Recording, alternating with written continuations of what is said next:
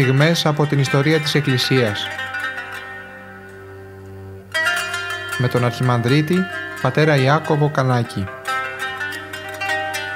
Πρωτοσύγγελο της Ιεράς Μητροπόλεως Γόρτυνος και Μεγαλοπόλεως.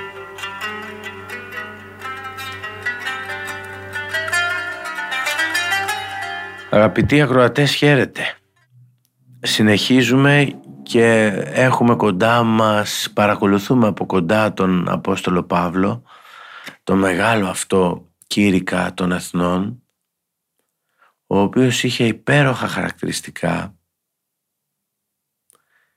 μετά από την προσωπική αποκάλυψη που έλαβε για την ύπαρξη του Θεού. Γίνεται ο Απόστολος που κηρύττει στα έθνη. Πιστεύει ότι το Ευαγγέλιο πρέπει να πάει παντού και κυρίως πρέπει να πάει στους ειδωλολάτρες, οι οποίοι λάτρεψαν τα είδωλα γιατί δεν γνώρισαν τον αληθινό Θεό, και γύρισε όλο τον τότε γνωστό κόσμο προκειμένου να κάνει αυτό το έργο. Αποτυπώνεται αυτό στο βιβλίο του Χόρσνερ με τον τίτλο Παύλος, και πάμε να δούμε στο κεφάλαιο που είμαστε το σπάσιμο μιας φιλίας. Στις πράξεις των Αποστόλων αναφέρονται τα σχετικά στο 15ο κεφάλαιο και εξής. Αφού σταμάτησε ο ενθουσιασμός για την τόσο δύσκολο αποκτημένη ελευθερία της Εκκλησίας της Αντιόχειας, οι πράξεις γράφουν τα εξής που έχουν μεγάλη σημασία. Παύλος δε και Βαρνάβας, διέτριβων εν Αντιοχία, διδάσκοντες και ευαγγελιζόμενοι μετά των εταίρων πολλών των λόγων του Κυρίου.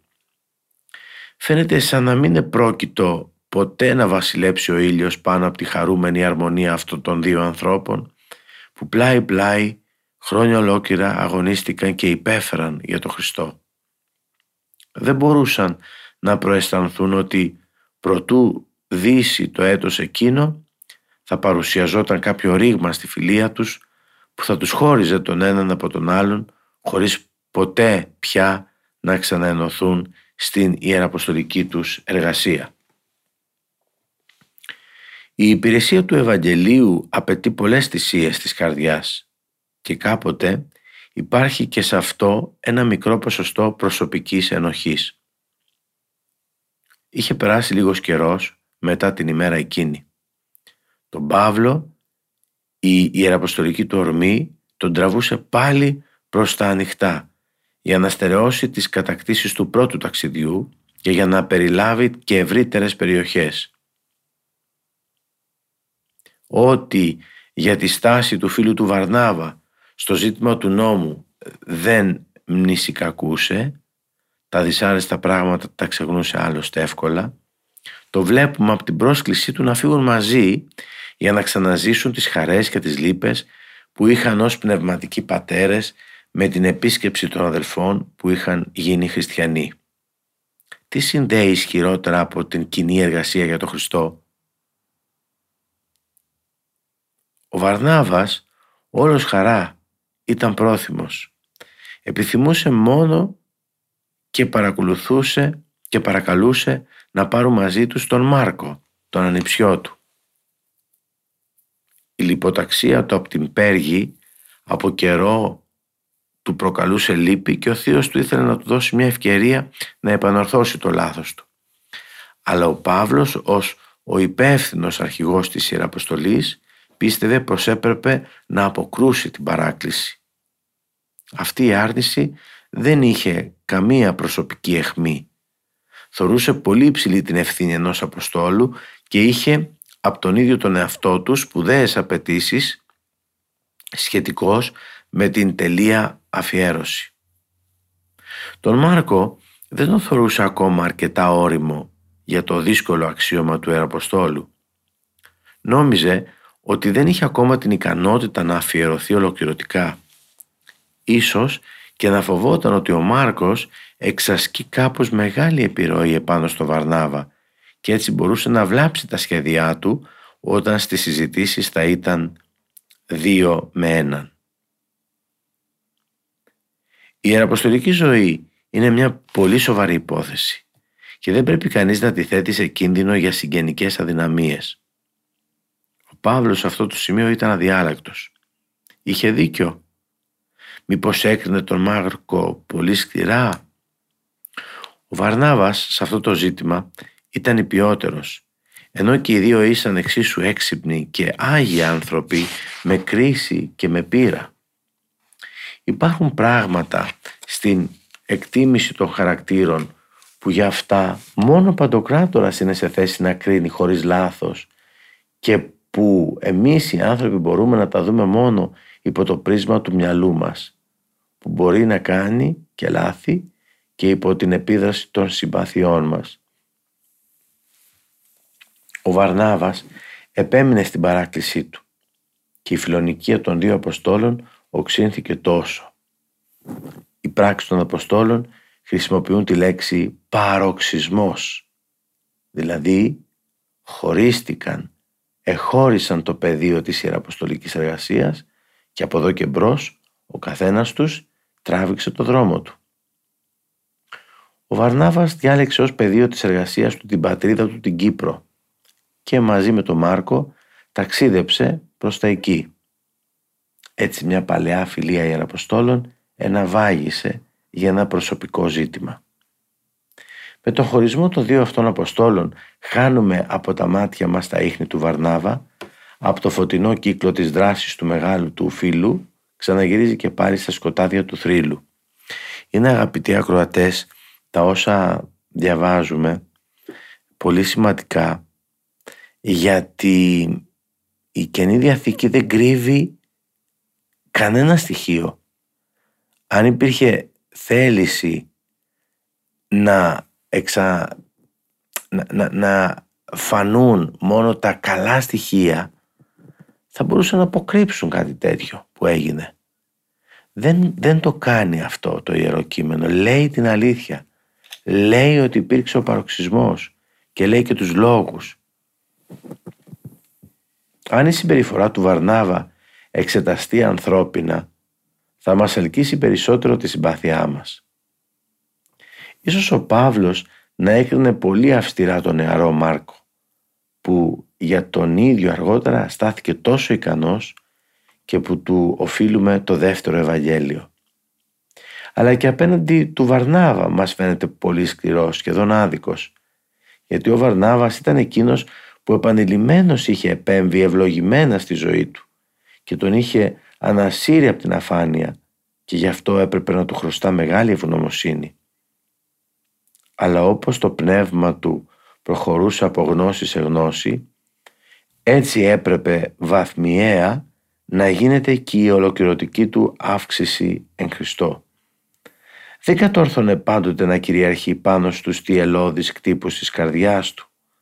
Επάνω στη γη μόνο ένας προχώρησε εντελώς καθαρός και δεν είχε κανένα φυσικό σύνδεσμο με τον Αδάμ. Είναι πάντοτε θλιβερό πράγμα όταν θρηματίζεται έστω και προσωρινά μια παλιά αγία φιλία.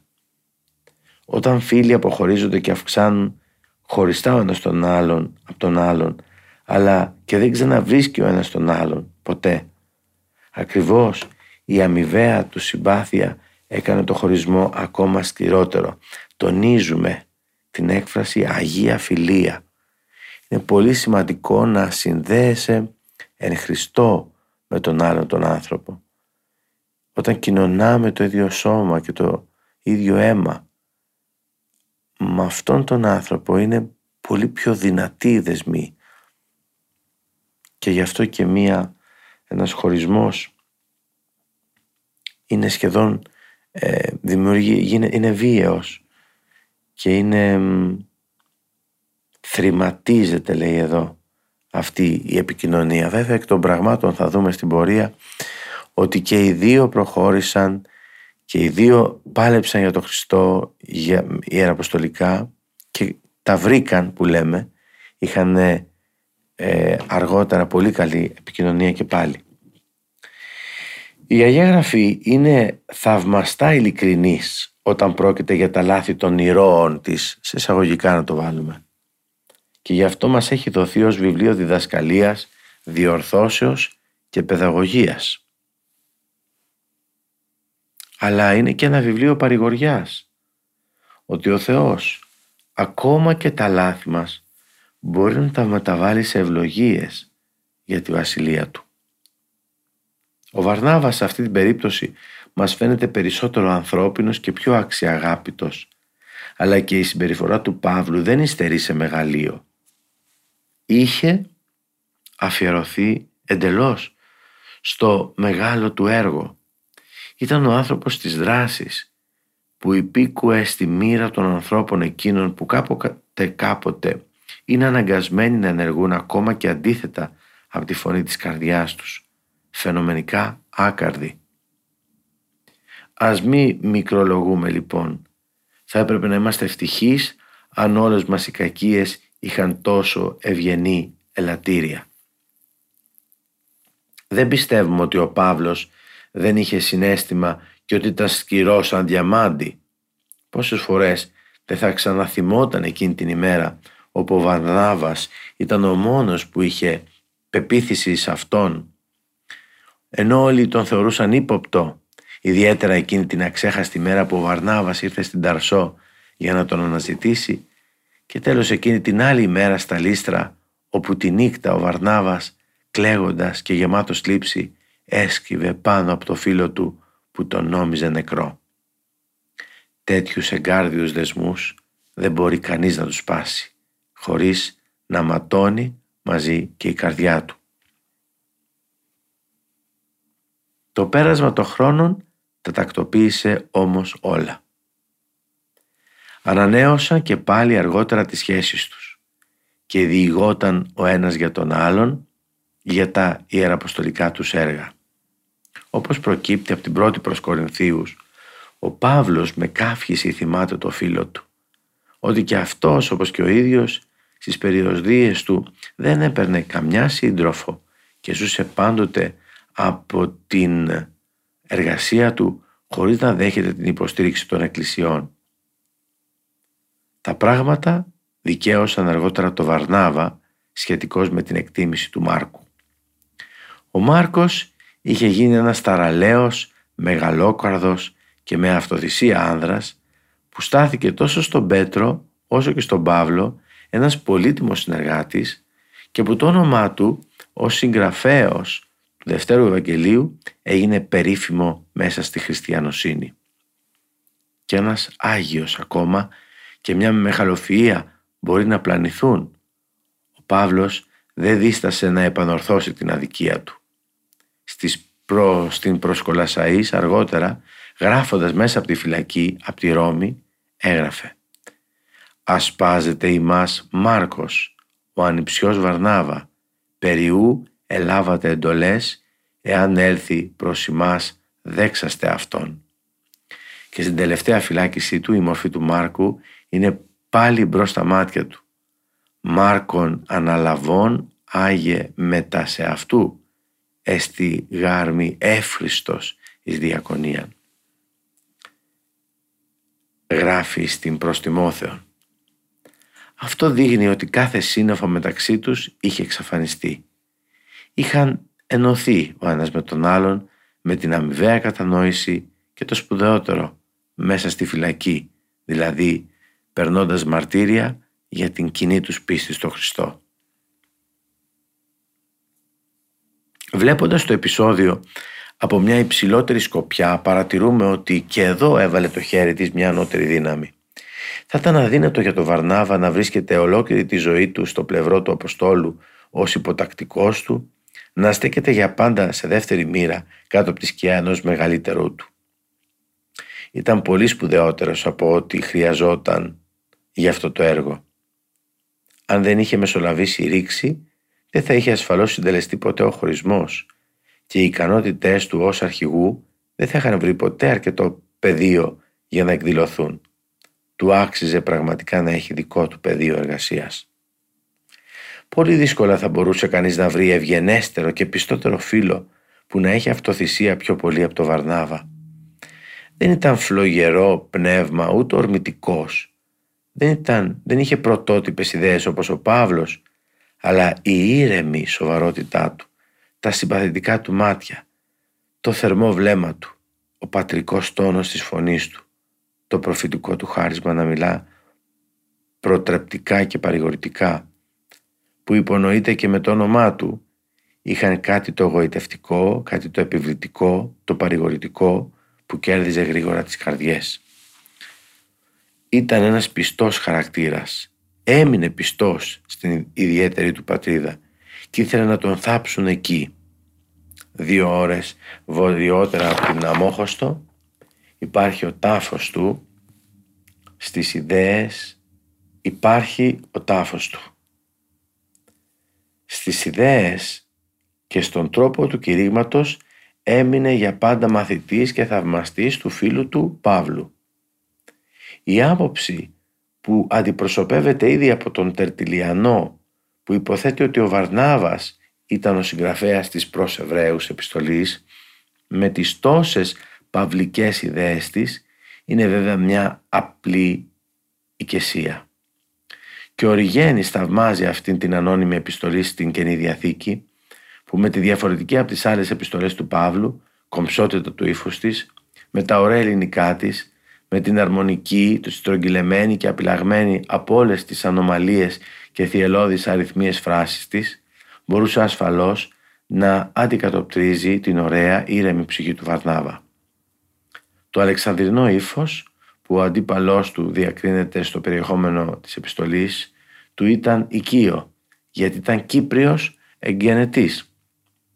Εν πάση περιπτώσει, αυτή η προς Εβραίους επιστολή θα απέδιδε καλύτερα το πνεύμα του ευγενικού ανθρώπου παρά εκείνη η επιστολή που κάποιος μέτριος άγνωστος συγγραφέας την κόσμησε με το όνομα του Αποστόλου, αν και το κάπως συμπαθητικό ύφος της θα μπορούσε να δώσει την εντύπωση ότι προέρχεται πράγματι από τον Βαρνάβα. Η Εκκλησία, πολύ σωστά, την προς Εβραίους επιστολή, αν και έχει γραφεί από άγνωστο χέρι, την περιέλαβε στον κανόνα της Καινής Διαθήκης, γιατί αποτυπώνεται εκεί το πνεύμα του Αποστόλου Παύλου και αντικατοπτρίζεται η πνευματική συγγένεια μεταξύ του διδασκάλου και του αγνώστου φίλου του. Και στο σημείο αυτό κλείνει και αυτό το κεφάλαιο που περιέγραψε αυτήν τον παροξισμό μεταξύ των πρωτοκορυφαίων Αποστόλων του Πέτρου και του Παύλου, που είδαμε όμως στη συνέχεια, και έτσι θα γινόταν, ότι όταν κάτι είναι εν Χριστώ, όταν κάτι είναι ποτισμένο από τη χάρη του Θεού, αντέχει και ζει. Και μετά από αυτήν την πρώτη αποστολική περιοδία που κλείσαμε με αυτό που είπαμε, προχωράμε στην δεύτερη αποστολική περιοδία, να δούμε το έργο, τον κόπο, τις μεγάλες δυσκολίες που αντιμετώπισε ο Απόστολος Παύλος. Θα δούμε το κεφάλαιο με τον συνεργάτη του, τον Λουκά, το γνωστό αυτό και ιατρό και άμεσο συνεργάτη του Αποστόλου, και θα προχωρήσουμε να ιχνηλατήσουμε το βίο του και τη δράση του, και πάλι σε περιοχές που είχε επισκεφθεί, αλλά χρειάζονται και πάλι τόνωση στις περιοχές της Μικράς Ασίας, αλλά θα δούμε και την παρουσία του στους Φιλίππους, στη φυλακή των Φιλίππων, στη Θεσσαλονίκη. Το οφείλουμε του Αποστόλου Παύλου, το οφείλουμε το ότι είμαστε χριστιανοί. Εμείς οι Έλληνες το λέμε ιδρυτή μας, ιδρυτή της Εκκλησίας εν Ελλάδη. Το οφείλουμε πολλά του Αποστόλου Παύλου για το ότι σήμερα μέσα στη χώρα μας, έστω και με δυσκολίες, ανθεί η χριστιανική πίστη. Και μόνο να σκεφτούμε ότι το περιβόλι της Παναγίας και τόσες άλλες μονές, τόσα προσκυνήματα, βρίσκονται μέσα, στην ιδιαίτερη πατρίδα μας. Τα οφείλουμε όλα αυτά, την αρχή να αφήνουμε στον Απόστολο Παύλο. Θα φτάσουμε μέχρι και την Αθήνα, όταν ο Απόστολος θα μιλήσει για τον άγνωστο Θεό και θα πει ότι αυτός που αφήσατε στο άγαλμα αυτό, αφιερωμένο στον άγνωστο Θεό, είναι αυτός που ευαγγελίζομαι, είναι αυτός για τον οποίο ήρθα να σας μιλήσω. Μικρή αναφορά κάνουμε στον Απόστολο στη σημερινή μας επικοινωνία ως προς τη δεύτερη αποστολική περιοδία, και ας διαβάσουμε από τις πράξεις των Αποστόλων, 15ο κεφάλαιο. Ήταν ίσως Μάρτιος του 49 μετά Χριστόν. Είχε φτάσει η εποχή που οι βασιλιάδες πηγαίνουν στον πόλεμο και οι έμποροι και οι ιεραπόστολοι τραβούν για την ξενιτιά. Ο Παύλος αισθανόταν εκείνη την ακάθεκτη ορμή που πάντα τον οδηγούσε όλο και πιο μακρύτερα, όλο και προς τη δύση, όλο και στα δυτικότερα. Έφεσος, Κόρινθος, Ρώμη, Ισπανία. Η Ρώμη ήταν το τέρμα που νοσταλγούσε και που όμως το κρατούσε μυστικό. Μόνο μέσα στη Ρωμαϊκή Αυτοκρατορία και Κοσμοκρατορία μπορούσε αυτός ο σταυραετός να απλώσει ελεύθερα τα φτερά του. Ο Βαρνάβας και ο Μάρκος είχαν ήδη κινήσει για την Κύπρο και τώρα είχε σημάνει η ώρα και για τον Παύλο. Του Παύλου δεν του άρεσε να ταξιδεύει μόνος. Όχι τόσο γιατί τον έπιανε συχνά η ελονοσία, αλλά κυρίως επειδή ήθελε να είναι πιστός στην εντολή του Κυρίου που έστειλε τους μαθητές στην Ιεραποστολή 2-2. Ο Σίλας ήταν για αυτόν ο κατάλληλος σύντροφος, πιστός, με αισθήματα ευγενικά, έτοιμος για κάθε θυσία, μακριά από την Ιουδαϊκή στενοκεφαλιά. Ήταν πολύ ευχάριστο για τον Παύλο να έχει κοντά του ένα μέλος της Εκκλησίας των Ιεροσολύμων και μάλιστα έναν που είχε στενό σύνδεσμο με τον Πέτρο. Από αυτό βλέπουμε ότι η διαφορά που είχε ο Παύλος με τον Πέτρο δεν του άφησε τίποτα που να τον πειράζει προσωπικά. Ο Σίλας, ο συνδετικός κρίκος με την Ιερουσαλήμ, αποτελούσε για τον Παύλο πολύτιμη για αυτόν αναγνώρισή του από μέρους της μητέρας των εκκλησιών.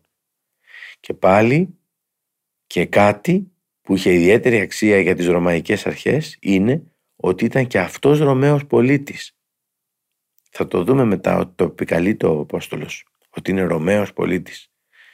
Τον Σίλα ασφαλώς τον ήλκησε το ρυψοκίνδυνο πνεύμα του Παύλου, που τον έκανε να επιδιώκει τις περιπέτειες και τον έσπρωγνε να πάρει την απόφαση να επισκεφτεί τα πολιτιστικά κέντρα της Ιωνίας και του Αιγαίου. Ο Παύλος ήταν για τον Σίλα το ριζικό της ζωής του. Όποιος πλησίαζε στο μαγνητικό πεδίο αυτού του ανθρώπου πιανόταν από τη δύναμή του και δεν μπορούσε να ξεφύγει ποτέ. Του Παύλου του άρεσε να τον φωνάζει με το πιο έβυχο όνομα Σιλουανός, που του θύμιζε πιο πολύ την ευρύτητα της Ρωμαϊκής Αυτοκρατορίας. Αυτή τη φορά ο Παύλος αποφάσισε να φτάσει στον προορισμό του διαξηράς, για να μπορέσει περνώντας να επισκεφθεί και να ενισχύσει και τις καινούργιες εκκλησίες στη Βόρεια Συρία και στην Κιλικία. Τράβηξαν προς το βορρά, προς τα βόρεια, προσπερνώντας το φράγμα της λίμνης της Αντιοχίας. Ύστερα άρχισε το ανέβασμα στην οροσειρά του Αμάνου με τον περίφημο Ρωμαϊκό δρόμο, στην αρχή ανάμεσα σε δάφνες και σμυρτιές, ύστερα πιο πάνω μέσα σε δάση από οξιές και κοκκουναριές. Το ρομαντικά κτισμένο ρωμαϊκό φρούριο Πάγρε, που τα ερείπια του σώζονται ακόμα και σήμερα, προστάτευε την είσοδο προς τα στενά του Αμάνου που βρίσκεται στα 900 μέτρα. Οι φίλοι, κρατώντας την αναπνοή τους, κοίταξαν ακόμα μια φορά πίσω, προς τη χαροπή πεδιάδα της Αντιοχίας. Σε μια ώρα τους είχε περιζώσει η άγρια στενοπός που οι αρχαίοι την έλεγαν οι πύλες της Συρίας. Σήμερα είναι η δίωδος του Μπαϊλά. Όμως, αγαπητοί μου, θα ολοκληρώσουμε σήμερα την επικοινωνία μας. Έχουμε ξεκινήσει τη δεύτερη αποστολική περιοδία, είναι λαμπρή, μας ενδιαφέρει πάρα πολύ και ως Έλληνες, γιατί είναι αυτή η οποία, μέσα στην οποία ο Παύλος θα περάσει και από την Ελλάδα. Αυτό το ανοιχτό πνεύμα του Αποστόλου που ήθελε να κερδίσει τα κέντρα, γιατί έλεγε ότι αν κερδιθούν τα κέντρα, εύκολο μετά είναι να πάει και στην επαρχία το μήνυμα, το καλό μήνυμα του Ευαγγελίου. Θα συνεχίσουμε την επόμενη φορά και θα δούμε αυτή την πορεία που διάλεξε να την κάνει τώρα, όχι με το πλοίο, αλλά περνώντας, οδηπορώντας, προκειμένου να ενισχύσει και τις εκκλησίες της Συρίας.